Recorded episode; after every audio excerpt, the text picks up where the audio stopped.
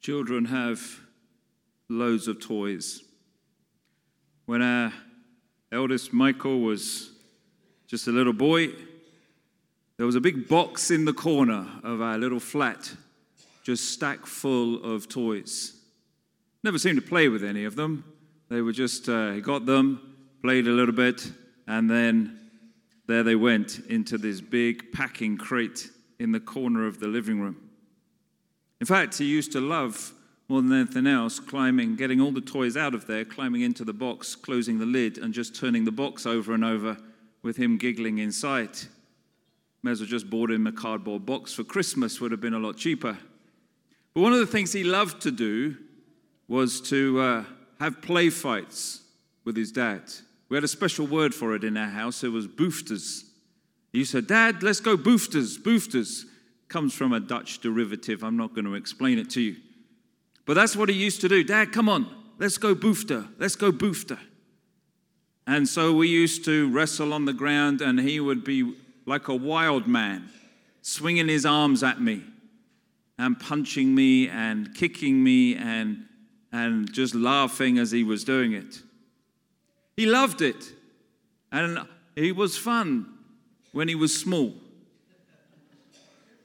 But then, after a few years, my wife Inika started to notice the bruising that used to appear on my body after the boofters. And she said, where did, where did you get that bruise from? Where, where did you get that one from? And I used to think, and I wasn't quite sure. And suddenly dawned on me that he was still punching and kicking with the same ferocity as he did when he was two as when he was six. But the impact on my body was radically different. Now, imagine when I'm there with him, I'm punching him back because that's what you do.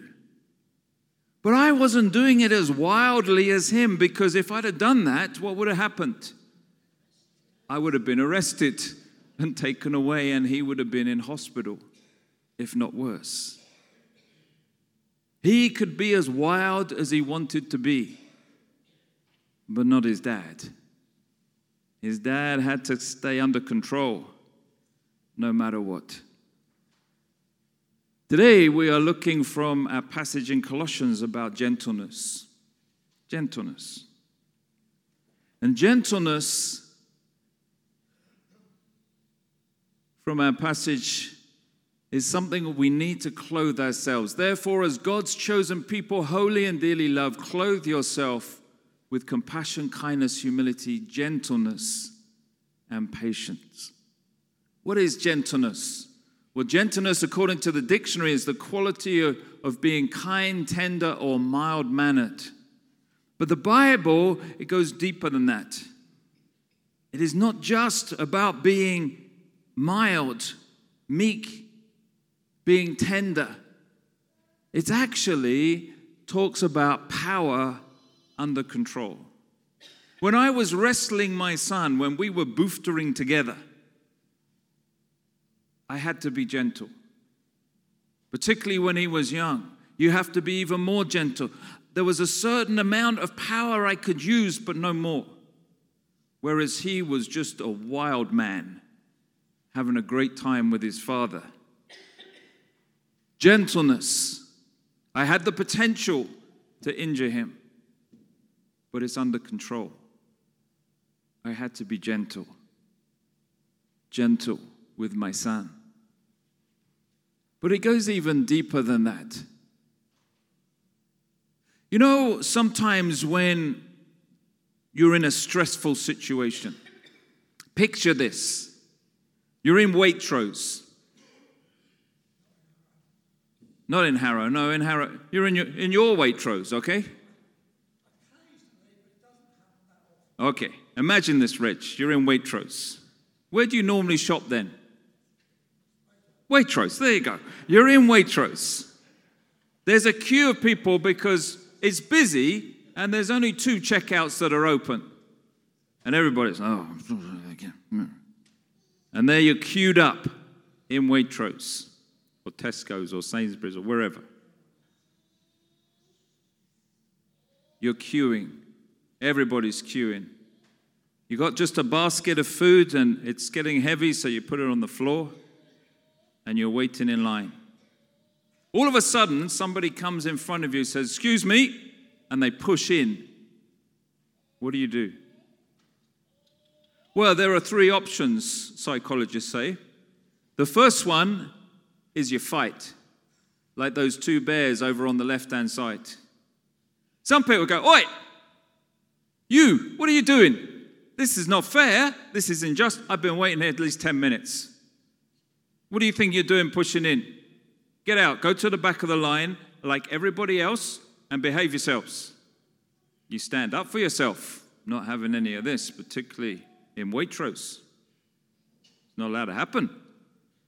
They might behave like that in Sainsbury's, not in Waitrose. The second thing is you take flight. You go, well, that's a bit rude, isn't it? But best not get involved. Maybe you start rationalizing, well, maybe they've got a good reason. Maybe they, I don't know, somebody's waiting for them outside. They have to go, well, I'm not going to get involved. I'm just going to just be quiet and just hold on, not do anything here. Let's just, let me, let me go to another aisle. This could get nasty in this aisle. I'll, I'll go join the other aisle in case something kicks off with someone. And you run away and you go somewhere else. Or, like the deer, you freeze. I don't know what to do. What should I do in this situation? I don't know what to do. Should I say something? Should I not say something? What am I going And you're not sure what to do, and you just stand there kind of dithering about, not quite sure what to do. In life, when we face stressful situations, we often use one of these three you fight, you flight, or you freeze. But Jesus says, you know what? There's another way. And that's the way of faith. And that's what we're going to look at today. In Matthew 11, he says this Come to me, all you who are weary and burdened, and I will give you rest. Take my yoke upon you and learn from me, for I am gentle and humble in heart, and you will find rest for your souls, for my yoke is easy and my burden is light. We know it well, don't we? That passage. But just think about what it really means. The yoke is that piece of wood in the middle, isn't it?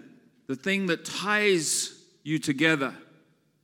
The two become one unit. Take my yoke, Jesus said. In other words, he's inviting you and me to be joined together to be linked as one unit. The two become one. Take my yoke. Mr. and Mrs. Griffith are here today. Whew. Back in Trinity Church. You could say they're sitting together. It's a good sign after their honeymoon, still sitting next to each other. That they are yoked together. Why? Because the two have become one. Now they're one unit, they're pulling together. They're working, they're traveling through life, not as individuals, but as two oxen joined together. Often, when they used to join two together like that, you would have an older and a younger, a more mature, a more experienced animal, joined with a more immature one, a, a less experienced, so that you could learn from the other. Jesus said that. He said, Take my yoke upon you and do what? learn from me. He's the experienced one. We're the unexperienced, the, the immature one in our, in our walk with God. But we link together so we can learn as we watch and as we experience, as we journey together with Jesus Christ. And who, who is driving, who is determining where these oxen go? Well, the person that's behind you can sort of see in the distance. The oxen don't make their decisions, do they? They don't say, I'm going to go this way. No, I'm going to go. Let's have a discussion about this. Where are we going to go together?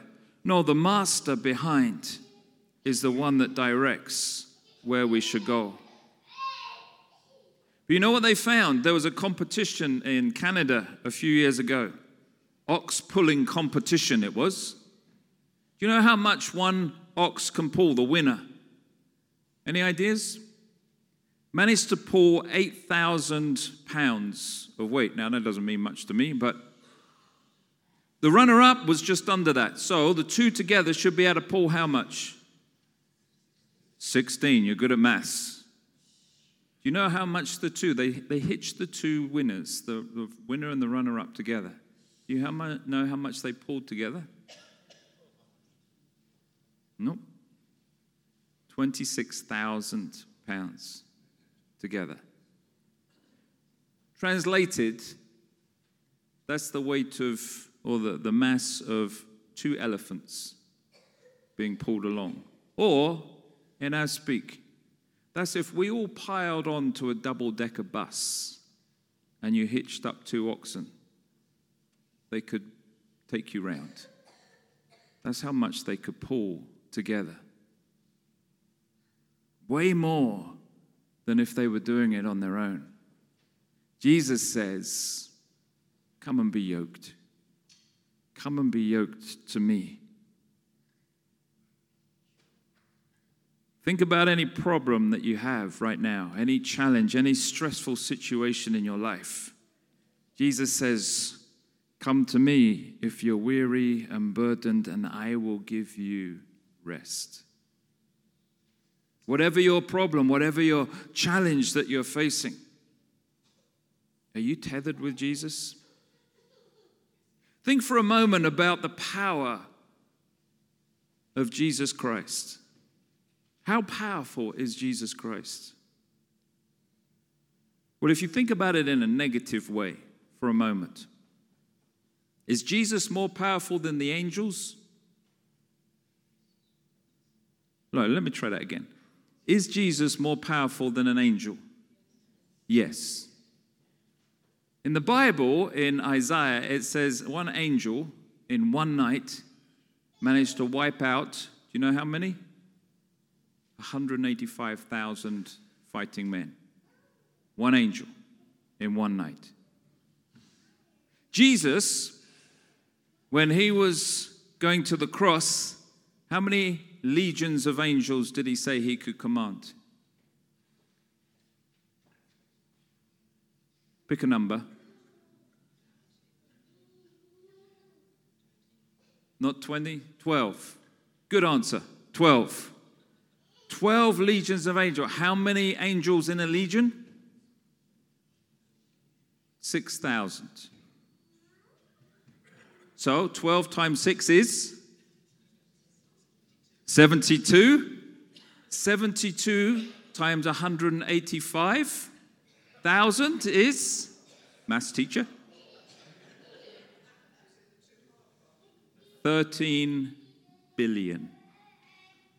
What Jesus said when he was there on the cross, he says, Don't you know that I could call down 12 legions of angels?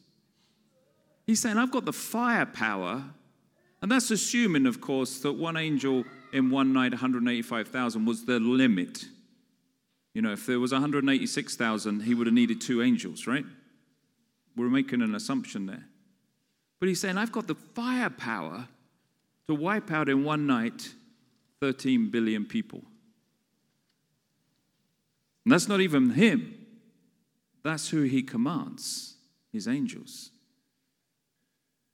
You think about the power of Jesus Christ in Colossians chapter 2 it said when Jesus went to the grave, when he died on the cross and he rose again, he wiped out, he, he canceled the power of evil.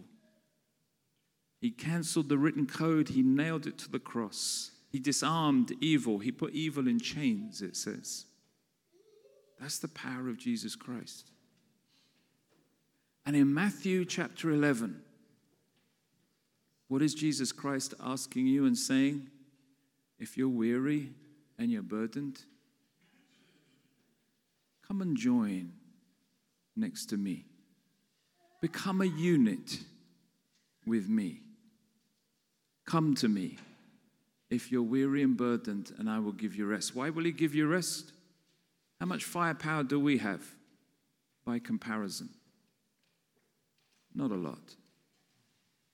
In fact, nothing. But we don't need it because He has it all.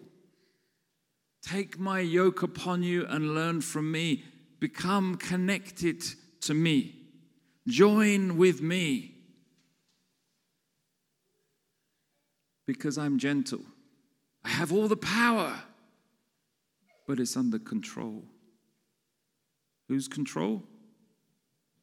The Father who's driving it. I'm humble in heart, and you will find rest for your souls. For my yoke is easy and my burden is light.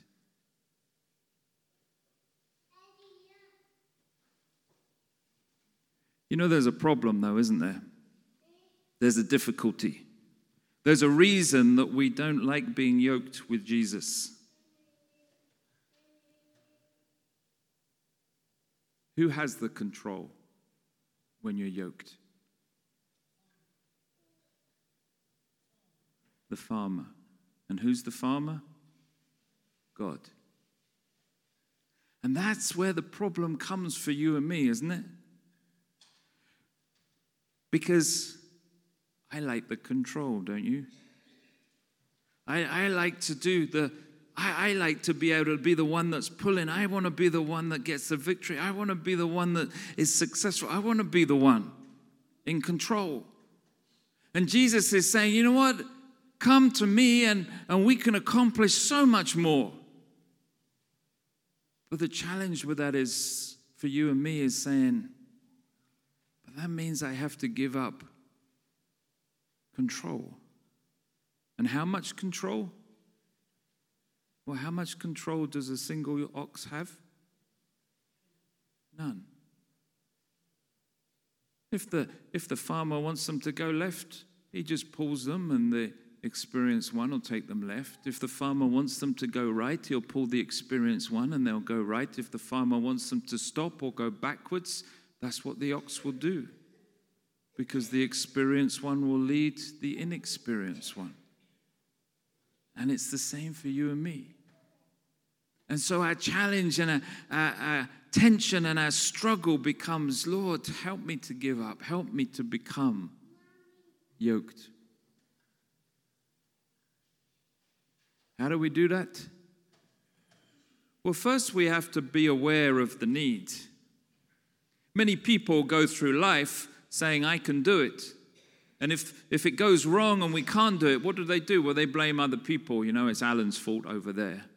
He's, he's messing up my plans. It's Liz's fault over there. She's messing up my plans. She's getting in the way. She's, she's twisting things and doing things so I can't accomplish what I need to accomplish. And we, we blame other people and we make excuses.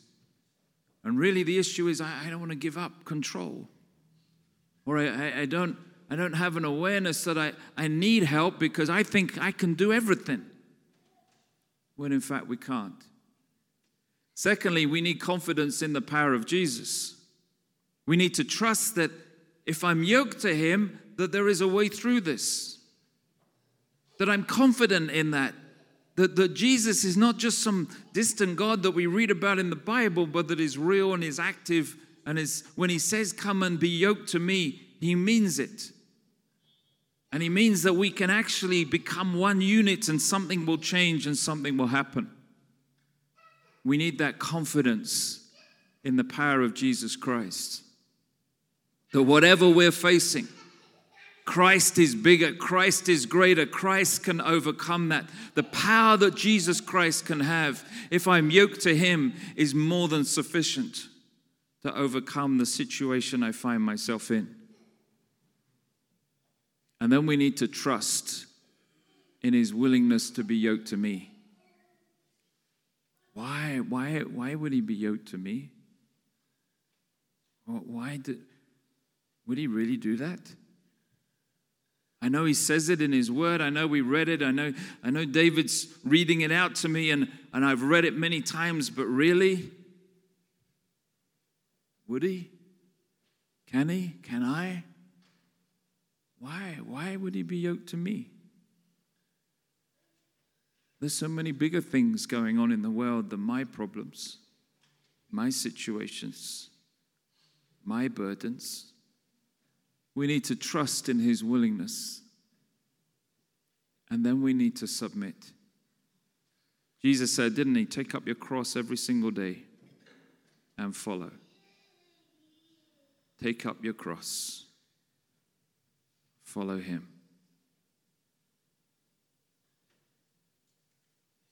Do you believe and live in the knowledge that God knows best? That whatever happens when you become yoked to Jesus Christ, that the farmer, the, the, the father behind, will lead you for whatever is best. Not whatever is easiest, not whatever you want to happen, but whatever is best ultimately for your life and for others. You have to submit and trust. Trust in His willingness, trust in His compassion and His mercy and His gentleness, His humility. Trust in Him.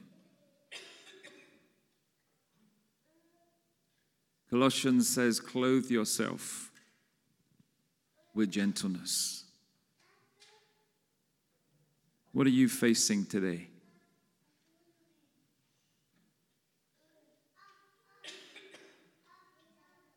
You see, you have a choice in life. You can be like my son, five years old, like a little wild boy, flinging his arms around, thrashing out at everything, including his dad. That's not gentleness. Or you can trust in the power of God and allow gentleness to be part of who you are.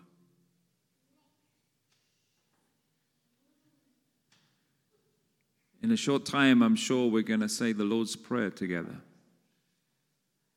Our Father who art in heaven, hallowed be thy name. Thy kingdom come, thy will be done on earth as it is in heaven. You know, when you say those words, you're saying, Lord, let me be yoked to you. Let me trust in what the Father is going to do. Thy will be done. Not my will, but thy will. On earth, in my life, in the life of my daughter or my son or my wife or my husband or my mother or my father. Thy will be done. Why? Because I'm going to be yoked to you. And I'm going to trust in your goodness, in your mercy. I'm going to trust in your gentleness and your humility. I'm going to trust in you. I know it won't be easy, but I know that when I do that, we will have the power because you will take the lead to see me through everything that you're taking me through.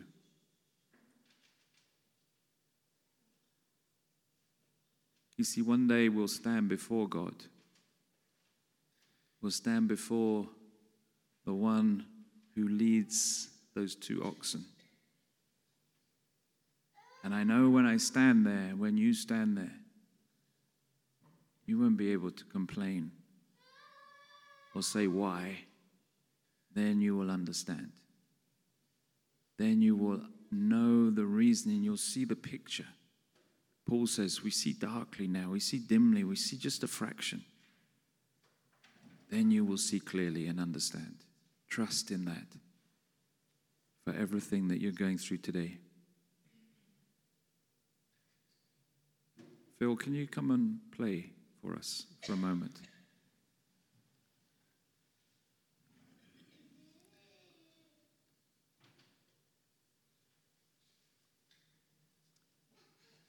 just invite you to this morning to, for a few moments, just to close your eyes.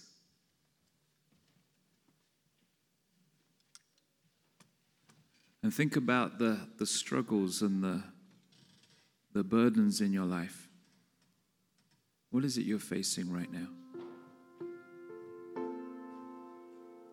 Lord, help us to be honest with ourselves. Am I yoked to you? Or am I facing this alone? In Revelation 3:20, he I stand at the door and I knock and I, I want to come in. We say that to believers, not unbelievers. In Matthew 11, you said, I'm going to be yoked to you. I'm standing there waiting. The yoke is ready. I'm ready. Come alongside. Let me pull the weight. That's why my burden's easy. My yoke is easy, my burden is light because I'll pull all the weight. I have all the strength. I don't need to struggle.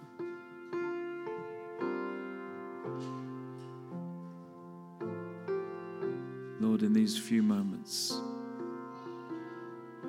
we release to you those struggles. Come to me. If you're weary and heavy laden, I will give you rest.